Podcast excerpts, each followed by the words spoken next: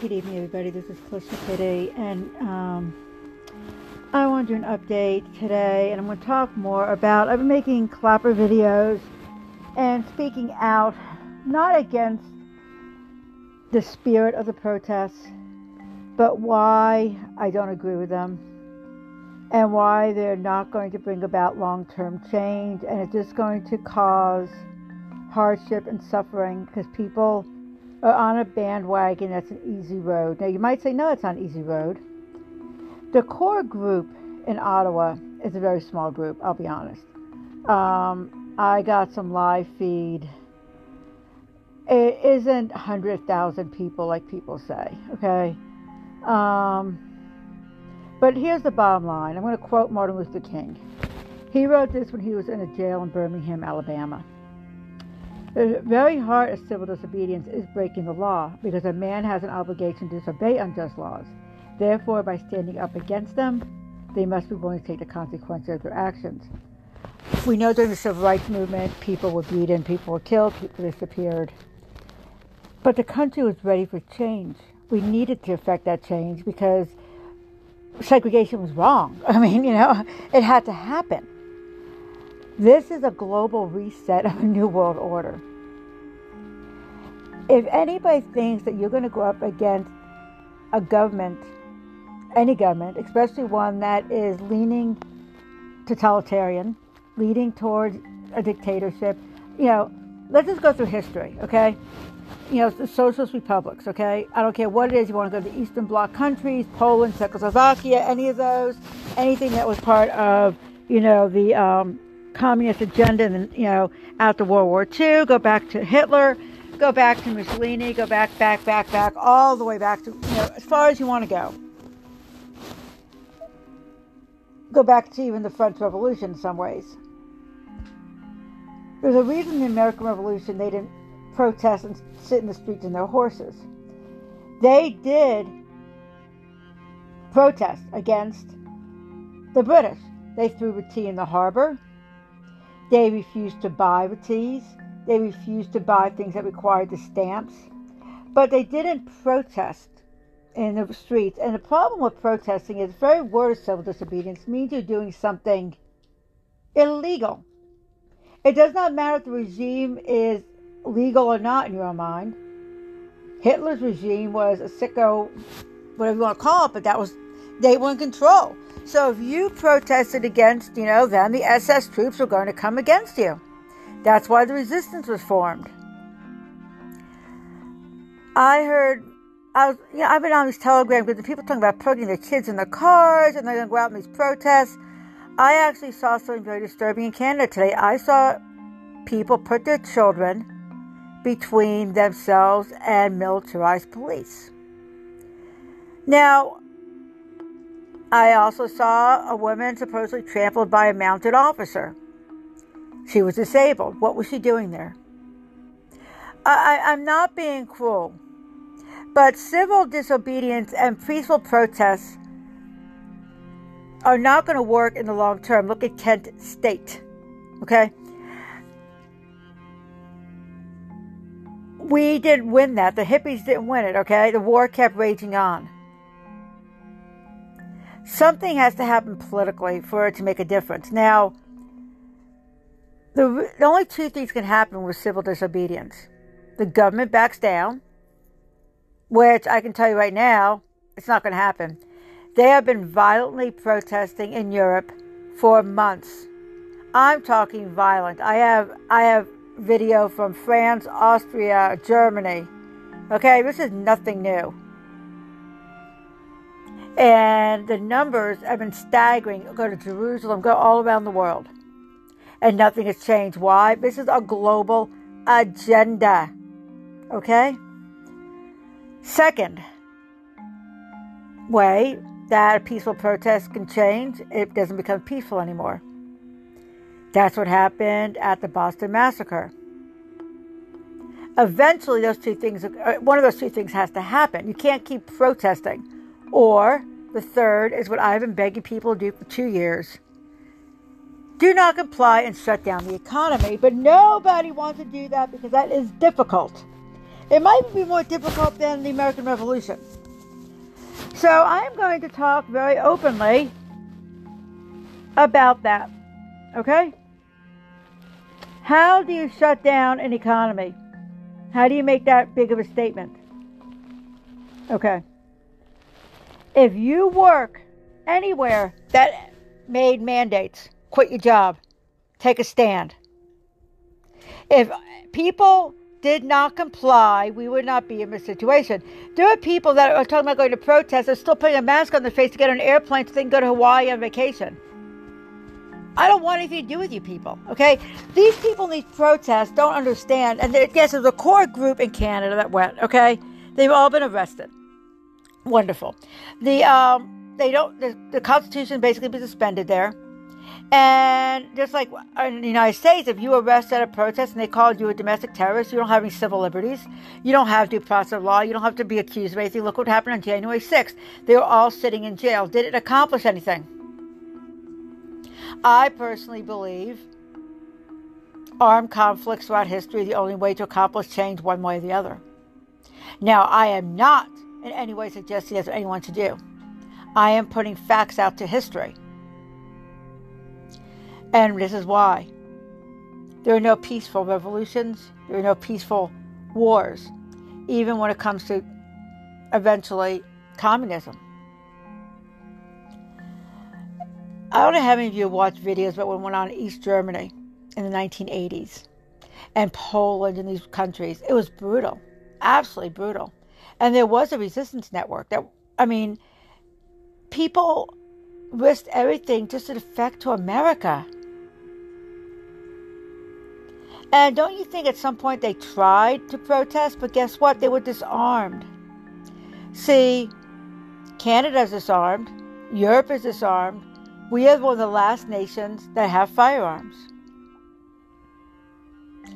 And this is a historical fact. Every dictator from the beginning of time took weapons. I don't care if they took the people's clubs from caveman days to their uh, bows and arrows to their slingshots but the Vikings did it too. They would come in, they confiscate the swords, the spears, the weapons. Why? They didn't want them used against them. Nothing has changed. A peaceful protest is good. Okay, you're out there. But at some point, the powers that be are going to come against you, and then you only have two choices. Allow yourself to be taken to the political prison, or what is that going to accomplish? There are people still sitting in Russian gulags, probably, okay? What is that going to do? When your talents and resources could have been used planning, preparing, and training for what I believe is coming down the New World Order, and so do a lot of other people. But that also takes more work, and that means a realization of what might be really coming. I admire them, but it does not bring change. I said in one of my videos, say I got some harsh criticism on, you have to pick what you're going to die for. And I'm very open about this. When this started 2020, I refused to close my businesses. I refused.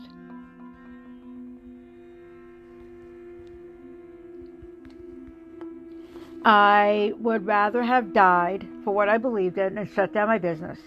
I stood in front of churches. I refused to allow them to shut down a church.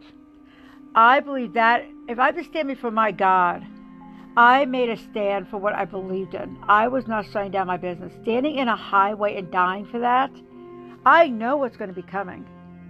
If you truly, truly see the signs, it is time to prepare your family and your loved ones plan, prepare, and train. Okay? Please understand you eventually yes people are going to die I, am doing a hypothetical scenario okay if it hit the fan yes but is there any reason to put your children in harm's way and then when the government in canada said we're going to take these children to uh, protection you know what you put them there what did you think they were going to do you know what Hitler did? He would have shot the children. I'm not being brutal. I collect Life magazines.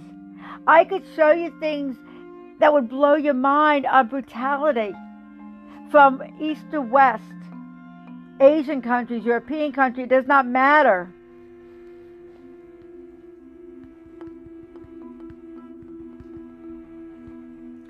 Um, you have to pick your battles. I believe you have to understand that this is global and it has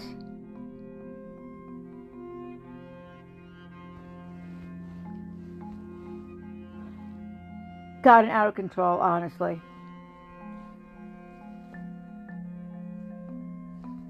I believe the only way for us to get out of this is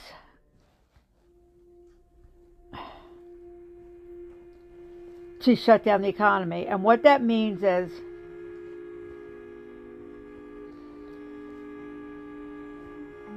stop supporting businesses that comply with tyranny. Stop working for companies that support tyranny. Stop spending your money there. I've been preaching this since 2020, but no one wants to do that.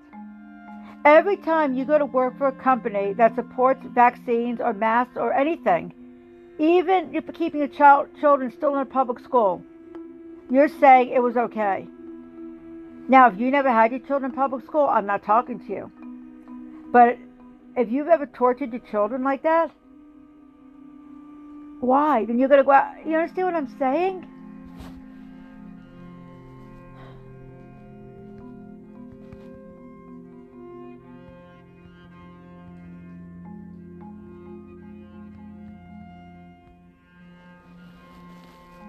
You have to understand when regimes come into power, they will push your buttons. They want people to incite. And in America, they want our guns. When I hear people say, well, I'm going to take my children to this, these protests in America and we're going to put them in the middle of the highway, why would you do that to your children?